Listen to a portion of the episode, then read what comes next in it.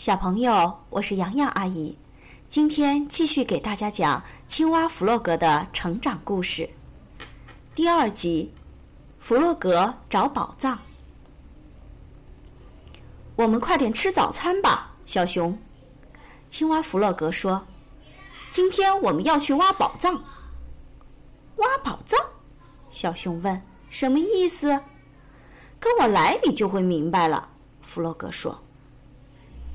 我们要挖一个好深的洞，他解释说：“我们要一直挖呀挖呀，直到我们发现宝藏。要是根本没有宝藏呢？”小熊说：“宝藏总是有的。”弗洛格说：“我保证。”说着，弗洛格停下来，指着地面：“我们要在这儿发现宝藏。”他说：“就在这里。”你怎么知道的？小熊问道：“我就是知道嘛。”弗洛格说。弗洛格开始挖了，小熊看着，心里挺羡慕的。看起来这是个非常艰巨的工作，只一会儿，弗洛格就累了。现在轮到你了，小熊，他说。小熊有点犹豫，但还是拿起铲子，勇敢地挖了起来。可这把铲子对他来说太大了，太重了，这不行。过了一会儿，弗洛格说：“照这样的速度，我们永远也找不到宝藏，还是给我吧。”就这样，小熊看着弗洛格挖，他挖得越来越深，小熊几乎都看不见他了。弗洛格，小熊叫道：“有宝藏吗？”不，还没有。弗洛格的声音从遥远的地方传来：“小心点，小熊，一块石头来了。”但是小熊听不见。它把身子探到洞口，然后他掉进去了。他们坐在深深的、黑暗的洞里。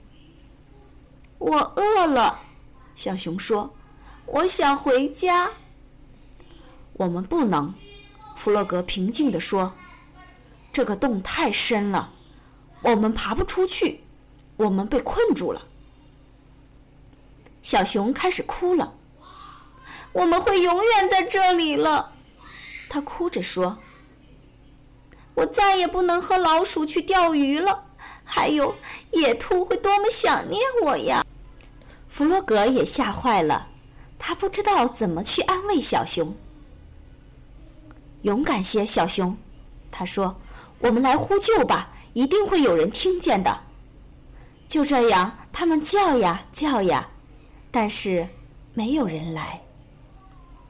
接着，弗洛格有了个新主意：“我们来唱歌吧。”他说：“让我们来唱个坐在洞里的歌，鼓励自己。”月亮升上来了，夜晚来临了。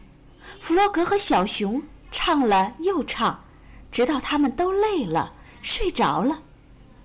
虽然他们离自己那温暖的小床那么遥远。第二天一大早，鸭子出来散步时，走过了一个大土堆。多么奇怪呀！他叫道：“昨天这里还没有这个呢。”然后他看见了那个洞，就去把小猪找来了。小猪趴在洞口，朝下面喊道：“喂，有谁在里面吗？”“我们在里面！”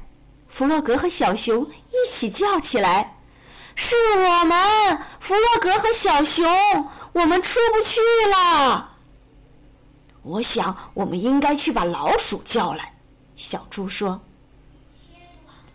鸭子赶快跑去了。一面用最大的声音尖叫着：“老鼠，老鼠，快来呀！弗洛格和小熊被困在一个洞里了，他们出不来了。”老鼠知道应该怎么做，它从谷仓里扛来了一架梯子，和鸭子一起飞快地来到了事故现场。老鼠把梯子放到洞里去，这个洞真深呀，梯子一下子就看不见了。爬上来，小熊！大家叫着：“还有弗洛格，你要跟着爬上来，不要害怕，我们会帮你们出来。”小熊非常小心地开始爬梯子。当他接近洞口时，朋友们把他拉到了安全的地方。接下来该弗洛格了。看到弗洛格的头出现在地面上，每个人都欢呼起来。当老鼠帮弗洛格爬出洞时，哦，大家高兴的大叫。可是你们到底在那下面做什么呢？野兔焦急地问道：“这么深的一个洞，真是很危险呀！我们必须马上把它填上。”是我，我答应小熊，我们会在那里找到宝藏，但是那里什么也没有。现在那儿只是一个大大的没用的洞，这是我的错。”弗洛格失望地说。